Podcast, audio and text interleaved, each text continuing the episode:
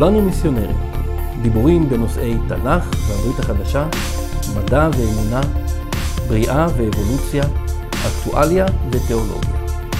עורך ומגיש, ליאור טיפה. והפעם,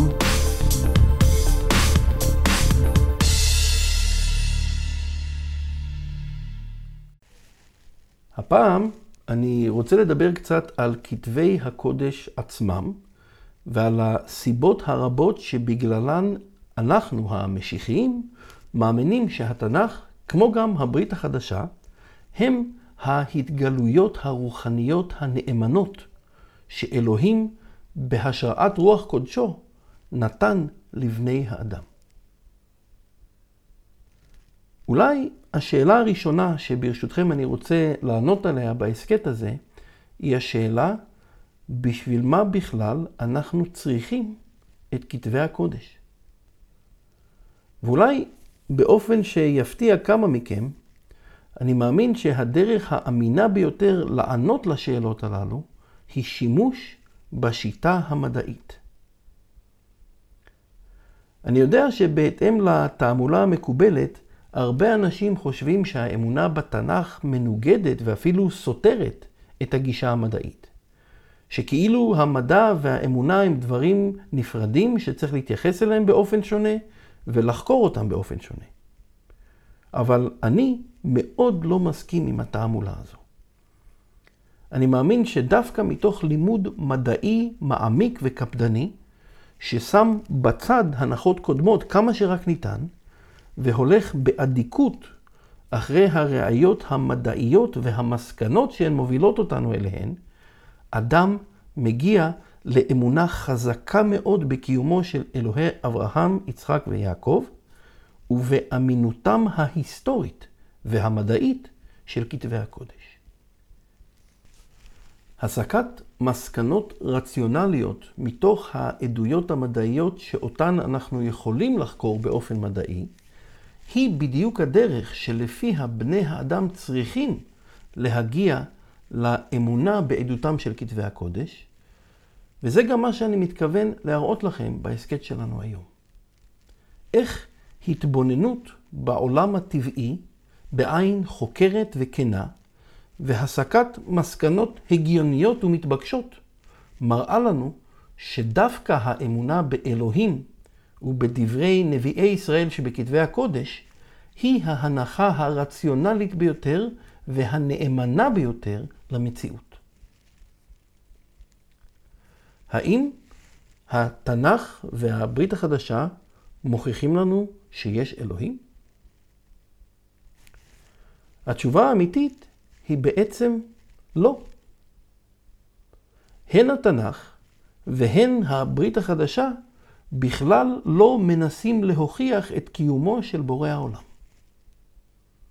אין שום צורך אמיתי להתאמץ ולהוכיח את קיומו של אלוהים, מהסיבה הפשוטה שמבט מעמיק בבריאה, בטבע הנשקף לעינינו, יכול ללמד אותנו בבירור שהעולם הזה עם המורכבות האדירה שבו איננו יכול להיות תוצאה של מקריות או של תהליכים טבעיים בלבד.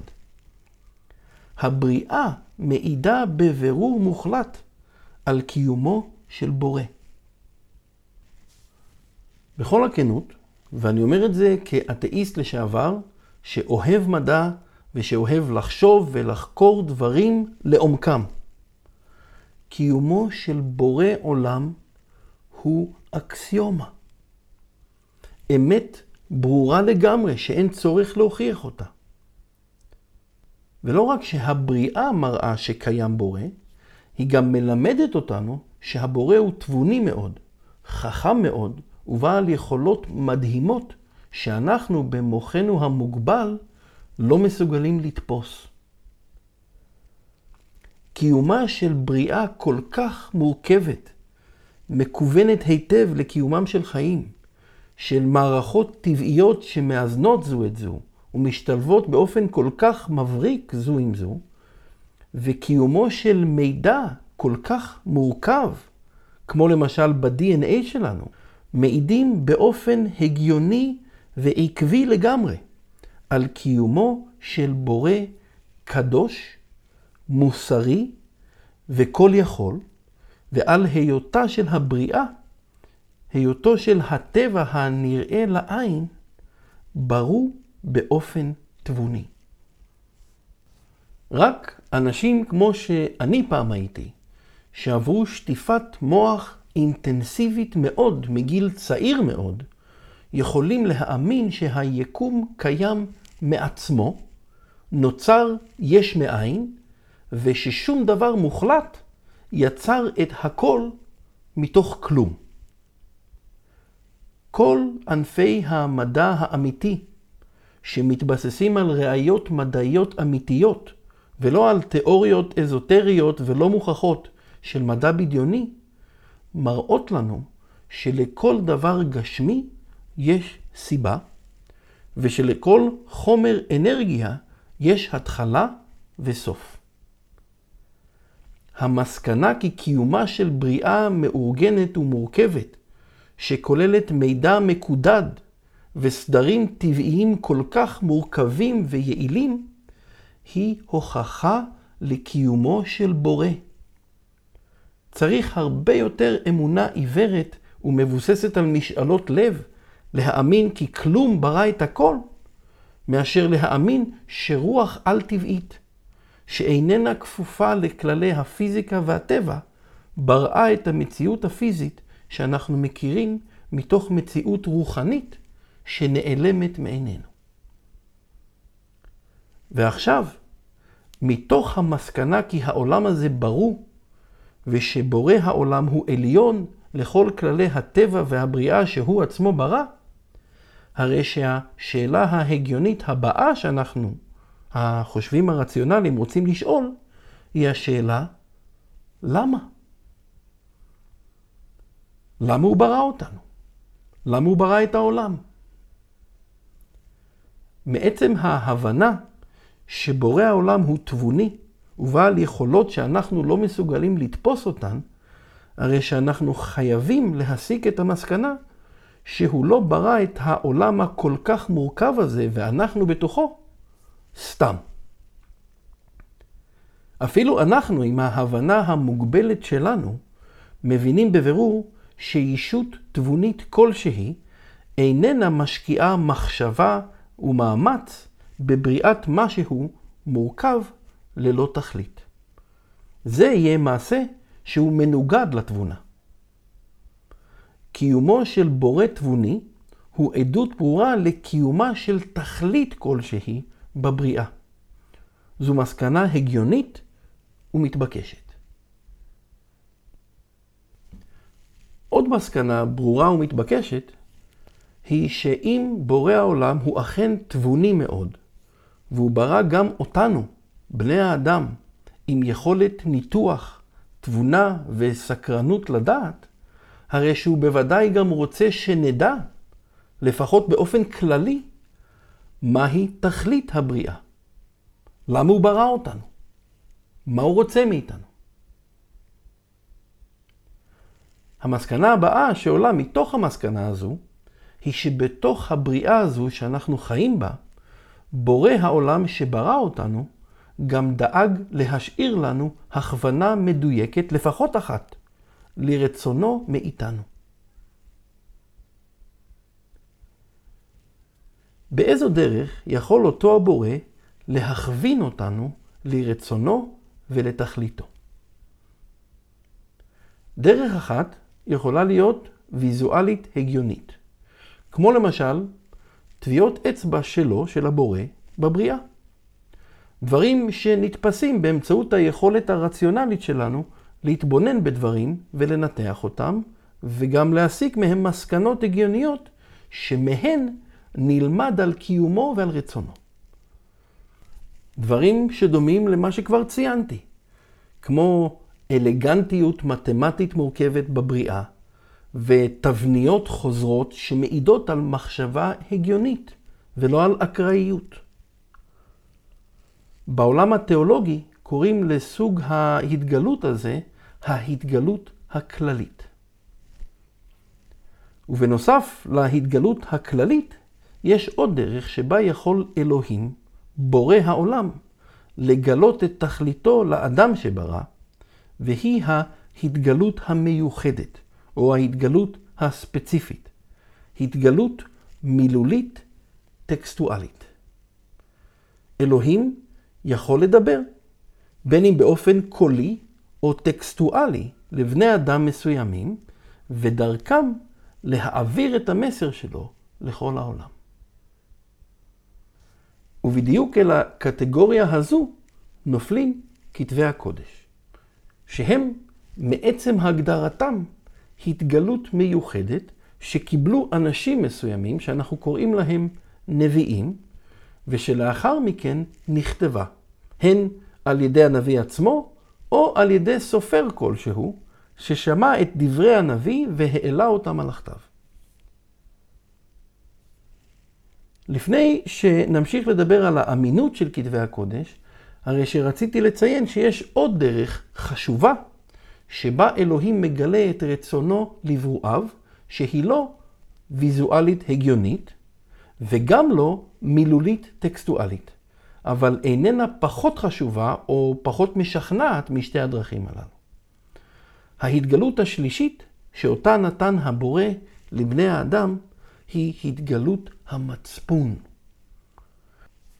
הידיעה המובנית לתוכנו שיש דברים שהם רעים ויש דברים שהם טובים היא ראיה חזקה מאוד לקיומו של בורא תבוני ומוסרי שמגלה לברואיו אפילו באופן אישי וסובייקטיבי כמו המצפון שלנו שהוא קיים ושיש לו תכלית עבורנו.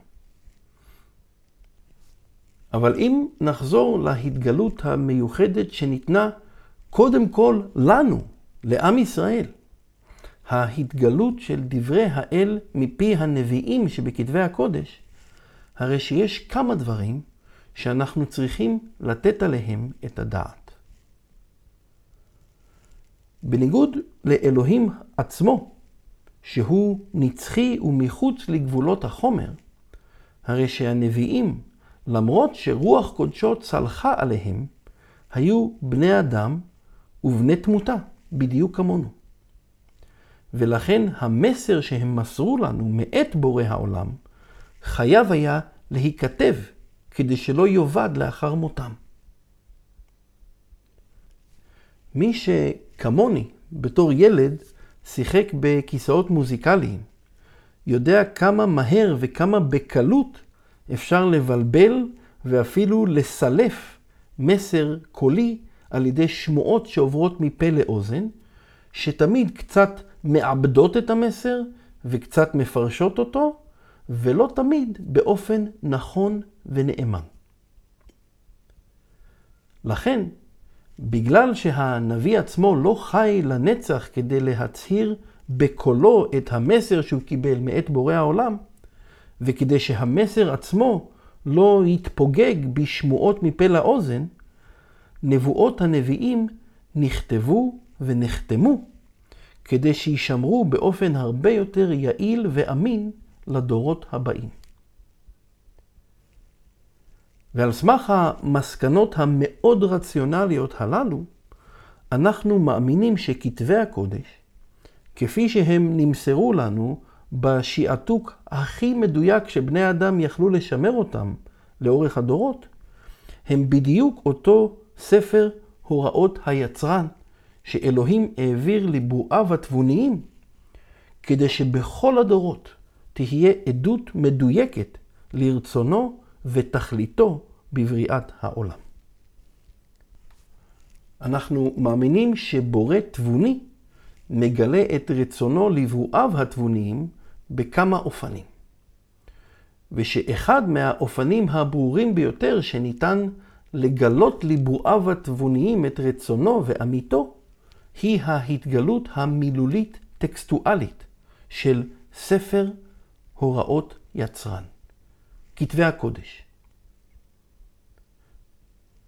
עוד שאלה שחשוב לשאול לאור הדברים הללו היא, האם ניתן לחיות חיי אמונה וקדושה גם ללא עדותם של כתבי הקודש?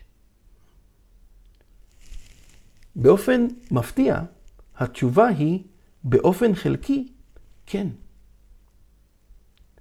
בדורות של לפני המבול ראינו שתי דמויות מאוד חיוביות בכתובים עצמם. חנוך ונוח, שגם ללא עותק כתוב של התורה, הנביאים, הכתובים והברית החדשה, יכלו בעזרת התבוננות כנה בבריאה ובאמצעות המצפון המוסרי שניתן לכל בני האדם כבר מראשית הבריאה, לחיות חיים של קדושה יחסית ואמונה כנה. לכן גם חנוך, סבו של נוח, נלקח השמיים החי מבלי לראות מוות, וגם נוח שהיה צדיק בדורו, ניצל בתיבה עם משפחתו בזמן המבול שאדוני הביא לעולם להשמיד את הרשעים ואת עושי החמאס. תורת אדוני, שניתנה רק מאות שנים לאחר מכן למשה בסיני, הייתה כתובה באופן מסוים על ליבם של בני האדם כבר מראשית הבריאה באמצעות השכל הישר שניתן להם והמצפון המוסרי שהוטבע בנו כחלק מבריאת האדם. אבל למרות זאת, הרי שמאז שהתורה ניתנה ולאחר שהנביאים דיברו את מה שרוח הקודש שם בפיהם, אותם אלו שטוענים כי הם מאמינים באלוהי חנוך, נוח, אברהם, יצחק ויעקב, צריכים ללמוד את דברי אדוני שניתנו לנביאיו הנאמנים, ולחיות על פי המצוות והעקרונות שהם מלמדים אותנו כמיטב הבנתנו. נקודה נוספת שחשוב שנבין היא שלמרבה הצער, כבר מראשית ההיסטוריה נכנס החטא לעולם הזה, ודרכו הרשע והמוות.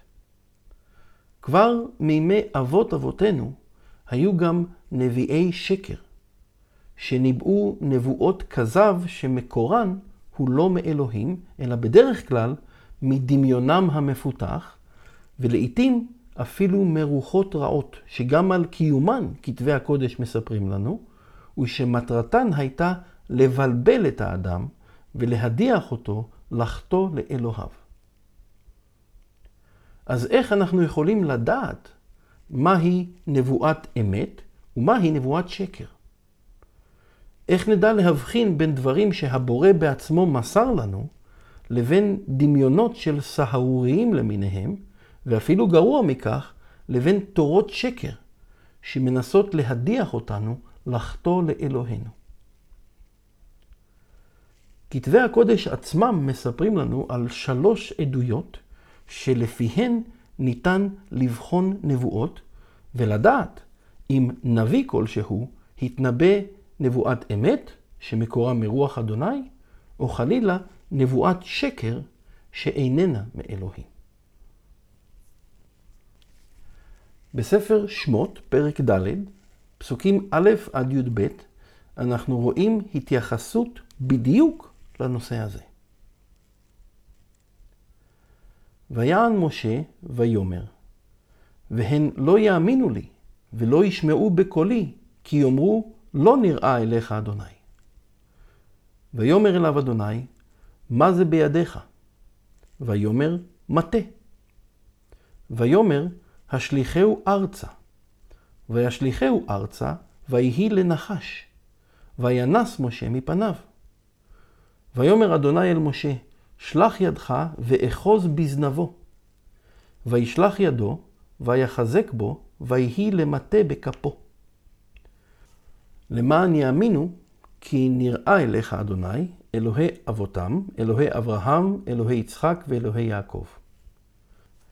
ויאמר אדוני לו, עוד הווה נא ידך בחיקך.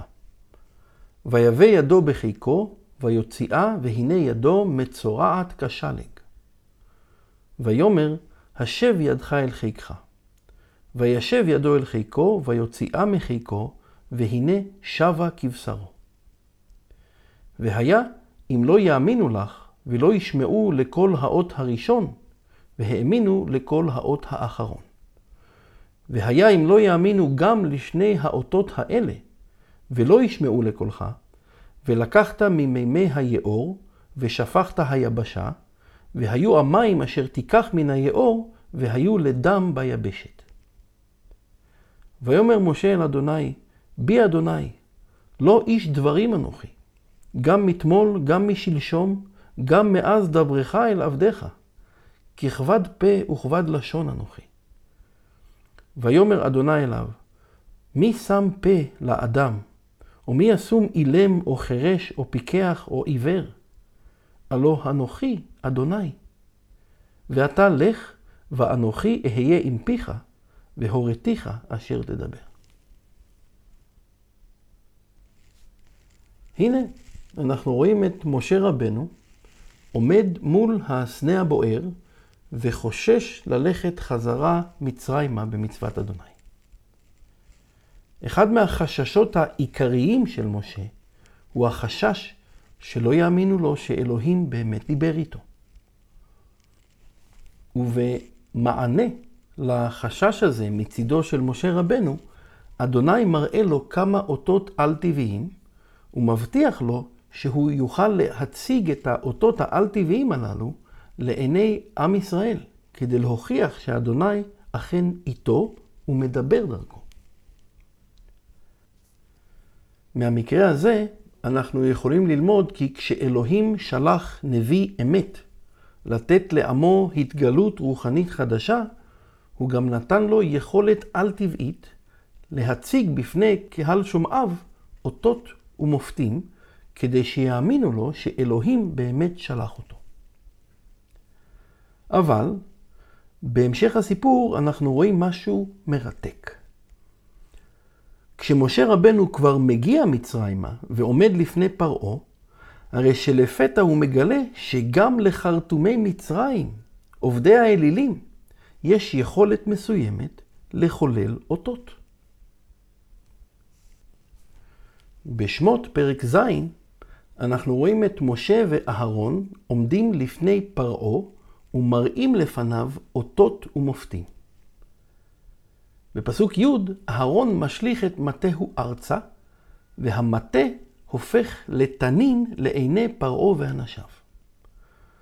אבל בפסוק י' א' אנחנו רואים את פרעה קורא למחשפיו החרטומים, וגם הם בלהטיהם הופכים את מטותיהם לתנינים. רק שאז התנין שהיה מטהו של אהרון אוכל את תניני החרטומים. בפסוקים כ' עד כ"ב אנחנו רואים את אהרון נוטה את מטהו על מי היאור והופך אותם לדם. וגם אז חרטומי מצרים, עובדי האלילים, מצליחים גם הם בלהטיהם להפוך מים לדם.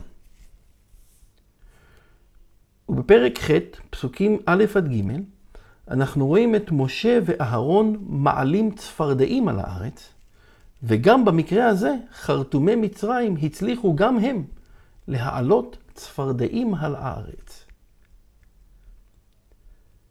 רק לאחר האות הרביעי, אות הקינים, שאותו לא הצליחו החרטומים לשחזר או לבטל, החרטומים עצמם מודיעים לפרעה, כי כוחם לא עומד להם עוד, ושמכת הקינים ניתנה באצבע אלוהים בלבד.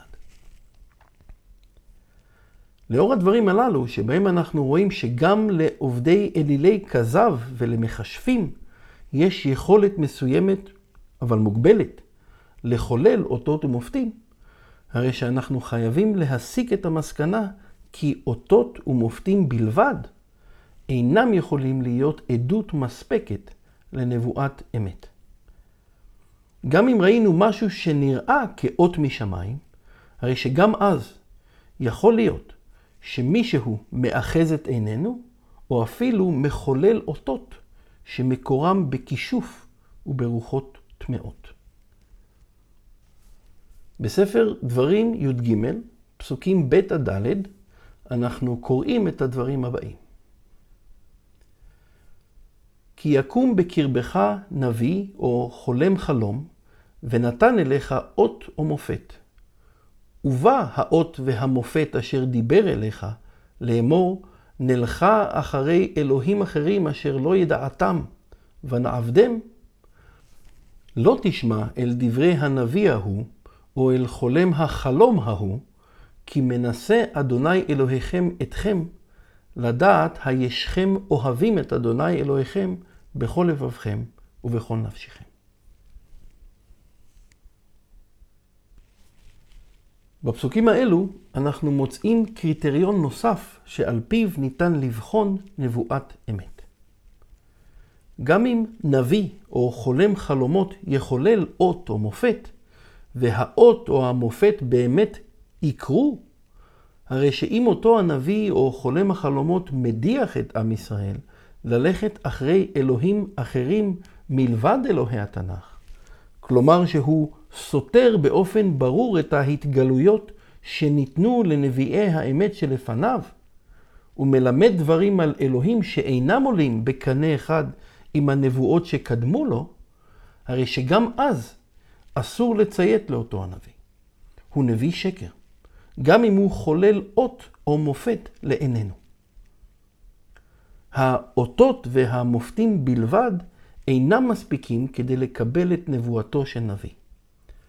בנוסף לאותות ומופתים, הרי שנבואתו של אותו נביא איננה יכולה לסתור במאומה את נבואתו של נביא אמת שקדם לו. ולפי העיקרון הזה, אם נמצא נבואה, למשל כמו נבואתו של מוחמד בקוראן, שסותרת את הנבואות שקדמו לו בתנ"ך ובברית החדשה, הרי שהדבר יוכיח כי מוחמד לא היה נביא אמת. ואכן, ישנם כמה וכמה דברים שאותם מוחמד לימד בקוראן, שעומדים בסתירה שלא ניתן ליישב אותה עם דבריהם של נביאי ישראל בתנ"ך, ושל שליחי ישוע המשיח בברית החדשה. ובנוסף לאותות ולמופתים ולעיקרון העקביות הנבואית, הרי שכתבי הקודש מלמדים אותנו שיש קריטריון נוסף לבחינת נבואות. סייג שלישי, שלפיו אנחנו יכולים לדעת אם נבואה אכן ניתנה לנו משמיים, או להבדיל ממקורות אחרים.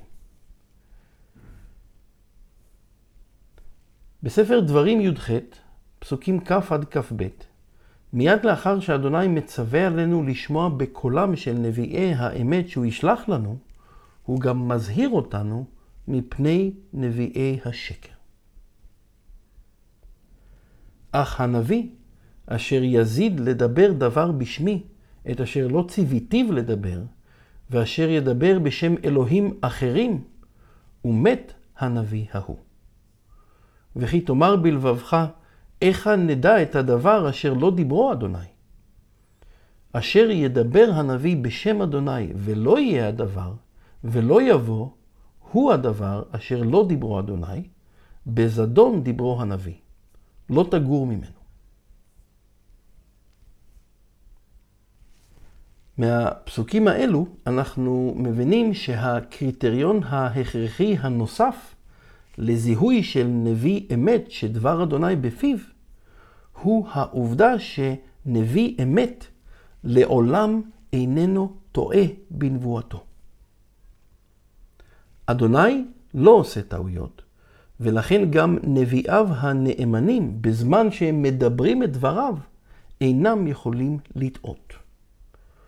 אם נביא לימד משהו, חזה משהו, או ניבא משהו בשם אדוני, שלאחר מכן הוכח כשגוי, הרי שנבואתו של אותו נביא צריכה להיפסל כנבואת שקר. נביאי אמת לעולם אינם טועים בדברים שאדוני שם בפיהם לומר, או בקולמוסיהם לכתוב בשמו. לסיכום קצר, ראינו שלוש דרכים שבהן אדוני מעיד על נביאי האמת שלו. אחד, על ידי אותות ומופתים. שתיים, על ידי עקביות מוחלטת במסר שלהם, כך שנביא אמת איננו יכול לסתור נביא אמת אחר שקדם לו. שלוש, על ידי כך שלימודם, חזונותיהם ודבריהם של נביאי האמת תמיד מתרחשים בדיוק כפי שהם אמרו אותם. אין מקום לטעויות בנבואה בשם אדוני. ובאמת, תוך הקפדה רבה על בחינת נבואות הנביאים שנכתבו במהלך דורות רבים ממשה ועד מלאכי, חכמי וסופרי ישראל סיננו עבור הדורות הבאים את נבואות השקר ואת הנבואות שנתגלו בהן טעויות, והגישו לנו את הקנון של התנ"ך העברי. תורה, נביאים וכתובים, שלפי הבנתם ולפי אמונתנו הם דברי אדוני שניתנו לנו מפי הנביאים. לאחר מכן, בשלהי ימי הבית השני, שבהם אלוהים קראת עם מאמיני האמת את הברית החדשה בדם המשיח, אותה הברית שעליה ניבאו לנו כבר משה ונביאי התנ"ך, במיוחד הנביא ירמיהו בפרק למד א', החל מפסוק למד א', אלוהים נתן לנו את ההתגלות הנוספת של כתבי הברית החדשה, שנכתבו בידי שליחיו הנאמנים של ישוע. וכמו כתבי הנביאים בתנ"ך העברי, גם הכתבים שלהם עברו תהליך של כ-שלוש מאות שנות סינון, שבהן הם נבחנו על פי אותם הסטנדרטים בדיוק, ורק לקראת סוף המאה הרביעית לספירה נחתם הקנון של עשרים ושבעה כתבי הברית החדשה, ושאושר פה אחד על ידי שלוש ועידות שונות של קהילות המשיח העולמיות. באופן אישי, אחד הדברים ששכנעו אותי מאוד באמיתות ההיסטורית של כתבי התנ"ך והברית החדשה, היו בדיוק הנבואות המדהימות הללו שניבאו נביאי ישראל בתנ"ך על ימות המשיח, ושהתגשמו באופן כל כך מרשים ומדויק בברית החדשה. בהיותו של אדוני בורא היקום כולו, ובכלל זה הזמן, הרי שרק הוא, הראשון והאחרון, יכול לדעת את העתיד באופן מוחלט ומדויק. ואכן, כתבי התנ"ך העברי והברית החדשה מסתמכים על נבואות לעתיד כדי לתת תוקף משמיים ללימודם. אלוהים מוכיח לנו את דבריו באמצעות נבואות שמתגשמות.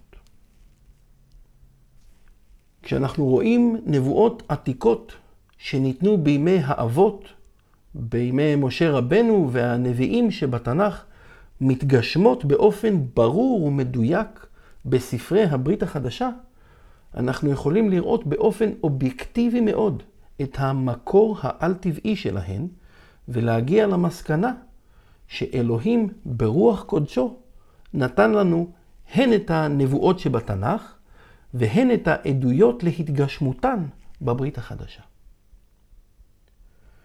בנוסף לכך, הרי שמעבר להתגשמות נבואות התנ"ך והברית החדשה, חלקן ממש מול עינינו בעת הזו, הרי שהמחקר ההיסטורי והארכיאולוגי, ככל שהוא מתקדם, ולמרות הספקנות הרבה של רבים מאורחיו, מצביע פעם אחר פעם על הדיוק ההיסטורי של תיאורי התנ"ך והברית החדשה.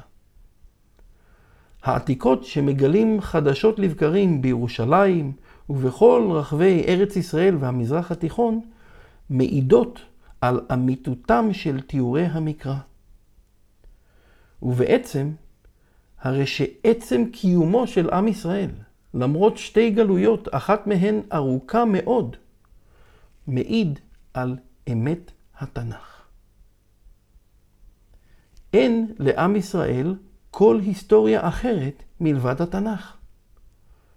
ולמרות שספקנים רבים ניסו לא אחת ולא פעמיים להעלות תיאוריות שונות ומשונות לגבי מקורותיו של עם ישראל, הרי שהראיות בשטח תמיד לבסוף חולקות על דברי הספקנים, ומעידות על כך שעם ישראל הגיע בדיוק מהיכן שהתנ"ך טוען שהוא הגיע. מזרעם של אברהם, יצחק ויעקב, ודרך מצרים הגיע לארץ ישראל בימי משה ויהושע. לפני כשנה יצאתי עם אשתי היקרה ועם כמה חברים לטיול מדהים בהר עיבל, שבו ראינו במו עינינו את המזבח שהקים יהושע בן נון בזמן כניסת עם ישראל לארץ כנען. וראינו שלמרות שספקנים רבים ניסו להטיל כל דופי שיכלו בעבודת המחקר הארכיאולוגי שנעשתה על מזבח יהושע, הרי שהעובדות בשטח הן ברורות לגמרי, ומעידות כי זהו המזבח האמיתי שבנו בני ישראל תחת הנהגתו של יהושע עבד משה. אבל יש עוד כמה שאלות בקשר לכתבי הקודש שחייבות להישאל ולקבל מענה ראוי. איך אנחנו יכולים לדעת שכתבי הקודש שיש בידינו היום הם עותקים נאמנים לכתבים שאכן כתבו הנביאים לפני אלפי שנים? הרי ישנן כמה גרסאות לכתבי הקודש. איך אפשר לדעת מי מהן היא האמינה יותר? ופה אנחנו חייבים להודות על אמת שאיננה נעימה לאגו האנושי שלנו. נכון, נביאי אדוני בהשראת רוחו עליהם לא טעו בנבואתם, בין אם המדוברת או הכתובה. אבל מלבד הנביאים, וגם זאת רק בזמן נבואתם, הרי שכל בני האדם טועים לא פעם ולא פעמיים. אותו הממציא ששם את המחק הקטן בצידו השני של העיפרון, ידע בדיוק מה הוא עושה. למרות הניסיונות האדירים מצידם של סופרי ישראל לאורך הדורות, ושל סופרי קהילות המשיח בתקופות מאוחרות יותר, הרי שבכל מה שבני אדם מעורבים בו, נופלות טעויות.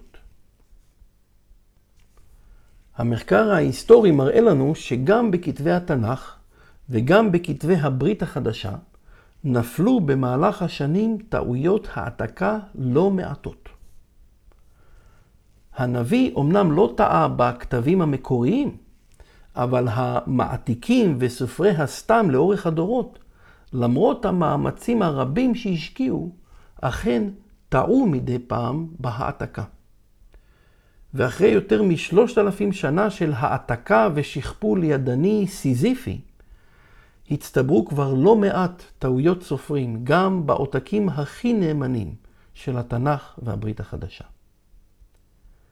ולצערנו, היו גם מקרים שבהם היו אפילו ניסיונות מכוונים לשנות דברים, הן בתנ"ך והן בברית החדשה.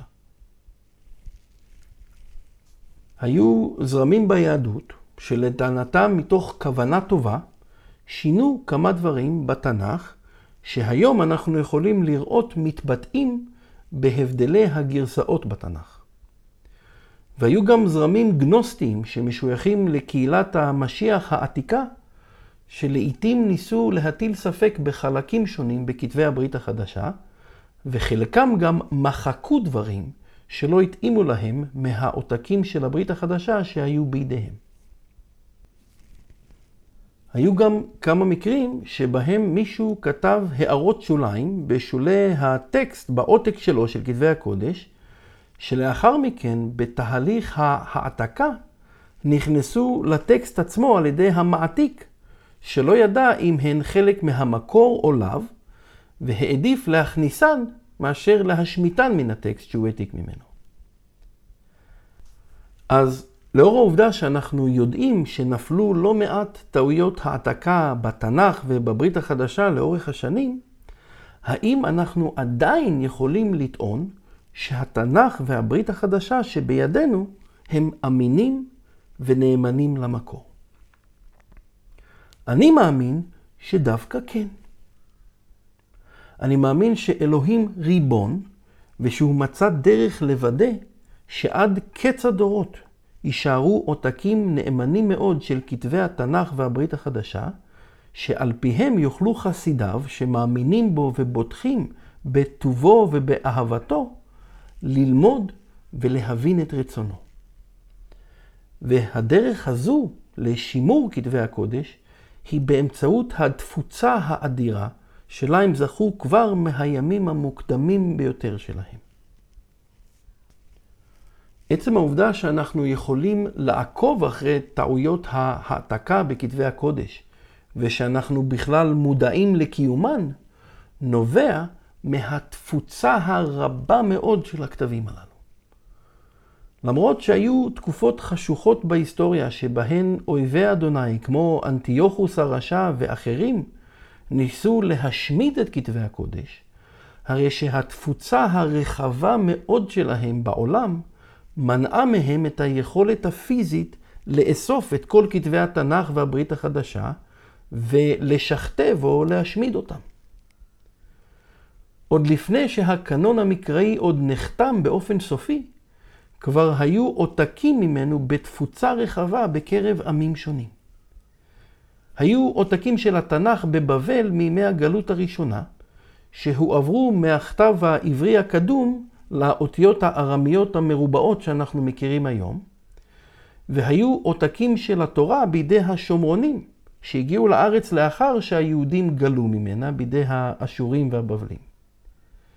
כמו כן, זמן לא רב לאחר שיבת ציון, סופרים רבים העתיקו את כתבי הקודש ואפילו תרגמו אותם לשפות זרות, כמו ארמית של תרגומי אונקלוס ויהונתן, ויוונית של תרגום השבעים, שהיו נפוצות יותר מעברית בימי בית שני, ובאמצעות זה הם הפיצו את התנ"ך בכל קהילות ישראל בעולם. וכמובן, בימים שלאחר חורבן הבית, הרי שגם קהילות המשיח בעולם העתיקו והפיצו את כתבי התנ"ך והברית החדשה. הם ציטטו מהם בספרי הפרשנויות שלהם וגם תרגמו אותם לשפות רבות. וכך, גם אם סופר סתם שישב בארץ ישראל במאה השנייה לפני הספירה באיזה מערה קרה וחשוכה עם עששית של שמן זית, והעתיק את כתבי התנ"ך, ובמקרה טעה בהעתקה, דילג על אות או מילה או אפילו שורה שלמה, הרי שבאותו הזמן סופר סתם אחר, שישב באלכסנדריה שבמצרים, בחדר מואר, נוח ונעים, העתיק את אותה המילה באופן נאמן למקור, אבל טעה שני פרקים מאוחר יותר, ודילג על מילה בפרק אחר. והיום, במחקר טקסטואלי מעמיק, אנחנו יכולים לשחזר במידה רבה מאוד את הטקסט המקורי, תוך מבט אל כלל הכתבים שנשמרו ועומדים לרשותנו, ותוך מבט גם בתרגומים עתיקים לארמית וליוונית. אני מאמין שאלוהים בריבונותו דאג לכך שישמרו עותקים רבים מאוד של התנ"ך והברית החדשה ברחבי העולם, כדי שבני האדם יוכלו במחקרם לשחזר אותם. אפילו באותם מקרים שבהם אנשים ניסו במכוון לשנות אותם, או להשמיד אותם, וגם כמובן במקרים שנפלו בהם טעויות העתקה. ובאופן אולי לא מפתיע, למרות שישנם עדיין ויכוחים בעולם האקדמי לגבי מהימנותה של גרסה כזו או אחרת של כתבי הקודש, הרי שהבדלי הגרסאות הללו, למעט אלו ששונו בכוונה תחילה, כמו תרגום התנ"ך של עדי יהובה, בעצם אינם מטילים צל ספק משמעותי על אף דוקטרינה מקראית שנחשבת לחשובה או מהותית. המסר הרוחני שמלמדים החומש השומרוני, תרגום השבעים ליוונית מהמאה השלישית לפני הספירה, או נוסח המסורה מהמאה העשירית אחרי הספירה, הוא אותו המסר. האותיות, המילים והקטעים ששנויים במחלוקת, באופן מעניין מאוד, אינם מהותיים להבנת המסר של הטקסט, ויש שיגידו שגם זו השגחה משמיים, על אמינות כתבי התנ"ך והברית החדשה, בכך שגם טעויות הסופרים שבו נפלו במקומות שאינם מהותיים להבנת הטקסט הכללי. במיוחד בקרב העולם המוסלמי, יש רבים שמאשימים את היהודים והנוצרים בכך שהם סילפו את התורה והברית החדשה, ולטענתם לכן מוחמד היה צריך לקבל את הקוראן מאת אללה. אבל מה שהם לא יגידו לכם, ובהרבה מקרים גם לא יודעים בעצמם בגלל הצנזורה הפנים-אסלאמית, הוא שגם לקוראן יש גרסאות רבות שאינן תמיד תואמות זו לזו. למעשה, כמות הגרסאות של הקוראן בעולם האסלאמי הייתה כל כך גדולה ומגוונת, עד שבשלב כלשהו, בזמן החליפות השלישית, הם ניסו לאסוף את כל עותקי הקוראן בעולם האסלאמי ולשרוף אותם, ולהותיר רק גרסה אחת שלהבנתם היא המדויקת ביותר, וממנה לאחר מכן להעתיק את הקוראן. אבל למרבה צערם גם שלהם, בכל דבר שבני אדם מעורבים בו נופלות טעויות. כך שהיום שוב ישנם הבדלי גרסאות רבים בקוראן, למרות שמוסלמים רבים לא מודעים לכך, ויש שאפילו מכחישים זאת. בעצם הטענה של האסלאם כנגד התנ"ך והברית החדשה נכונה גם נגד הספר שלהם. אז האם אנחנו יכולים לסמוך על דברי התנ"ך והברית החדשה שיש בידינו היום? אני מאמין שהתשובה היא כן, באופן גורף. אבל עם זאת, אני כן ממליץ בחום שלא נבסס דוקטרינות רק על תרגום אחד או על גרסה אחת של כתבי הקודש, אלא שנבדוק מה בדיוק כתוב בשפות המקור, העברית, הארמית והיוונית, ומה כתוב בגרסאות השונות, בין אם תרגום השבעים, מגילות ים המלח, תרגומי יהונתן ואונקלוס, ואפילו החומש השומרוני, כדי לראות אם יש מחלוקת ביניהם. ואם נמצא מחלוקת כזו, ננסה לבדוק איזו גרסה אמינה יותר לאור ההקשר המיידי של הטקסט והמחקר הטקסטואלי. יש חוקרים רבים שעברו על כל אחד ואחת מההבדלים בגרסאות השונות, ויכולים לומר לנו מדוע הם מאמינים כי דווקא במקרה מסוים הגרסה הזו נאמנה יותר מאחרת. בעולם הרבני של היום מקבלים רק את נוסח המסורה כנוסח האמין של התנ"ך. אך גם פה, למרבה צערם, יש הבדלי גרסאות גם בין עותקים שונים של נוסח המסורה. התנ"ך התימני שונה במעט מהתנ"ך האשכנזי, וישנם גם הבדלים בין כתר ארם צובה שבמוזיאון ישראל לבין כתב היד של וסטמינסטר במוזיאון בלנינגרד, למרות ששניהם נכתבו על ידי אותו הסופר בדיוק. שוב, כל מה שבני אדם מעורבים בו בסוף מתקלקל. בקהילות המשיח ישנן כמה קהילות שמחשיבות תרגום או גרסה אחת של כתבי הקודש כאמינה יותר מהאחרות, ויש קהילות שאוהבות לבחון דברים בכמה תרגומים וגרסאות שרק אפשר לפני שהן מלמדות דוקטרינה מסוימת. ושוב, למרות זאת ובאופן מרתק, אני לא מכיר אף דוקטרינה משמעותית מבחינה רוחנית שעומדת או נופלת על הבדלי גרסאות לא מכוונים שהם בגדר טעויות סופרים. את ההבדלים המכוונים בגרסאות או את התרגומים המסולפים בכוונה, הרי שקהילות המשיח יודעות בדרך כלל לזהות ולפסול את הגרסאות המעוותות של כתבי הקודש. כמו למשל, לפסול את תרגום העולם החדש של עדי יהובה, שבו הם הכניסו שינויים מכוונים לטקסט, כדי שיתאים יותר לאמונות שלהם. ולסיכום, שאלה אחרונה. האם לדעתכם הקנון של כתבי הקודש, כלומר התנ"ך והברית החדשה, כבר חתום וגמור, או שמא עלינו לחכות לעוד נביאים והתגלויות בעתיד?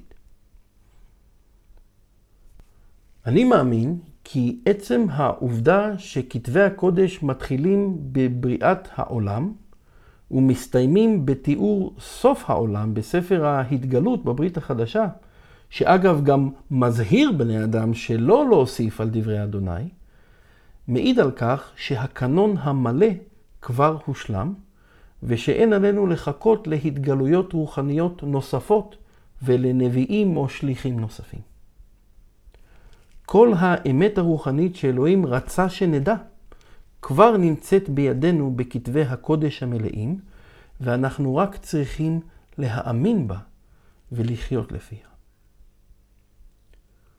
תודה לאלוהי התנ"ך, אלוהי אברהם, יצחק ויעקב, שלמרות שחטאנו לפניו לא פעם ולא פעמיים, ריחם עלינו ונתן את ישוע המשיח למות על צלב כדי לפדות אותנו ממחיר חטאינו ולקום לתחייה מפני שקורבנו התקבל. תודה לאל שדאג בריבונותו לא רק לגלות לנו את עצמו ואת תכלית הבריאה, אלא גם דאג לשמר עבורנו את כתבי הקודש עד קץ הימים, כדי שבכל דור ודור נוכל למצוא אותו כאשר נחפש אותו בלב שלם. אם אהבתם את ההסכת, אתם מוזמנים לעשות לנו לייק ושאר, וכמובן להירשם כמנויים. נשמח לענות לשאלות או פניות אלינו בפרטי הקשר שמופיעים בתיאור הסרטון. תגובות ענייניות, מכבדות וכתובות בלשון נקייה תתפרסמנה ותקבלנה מענה ראוי. נשתמע בהסכת הבא.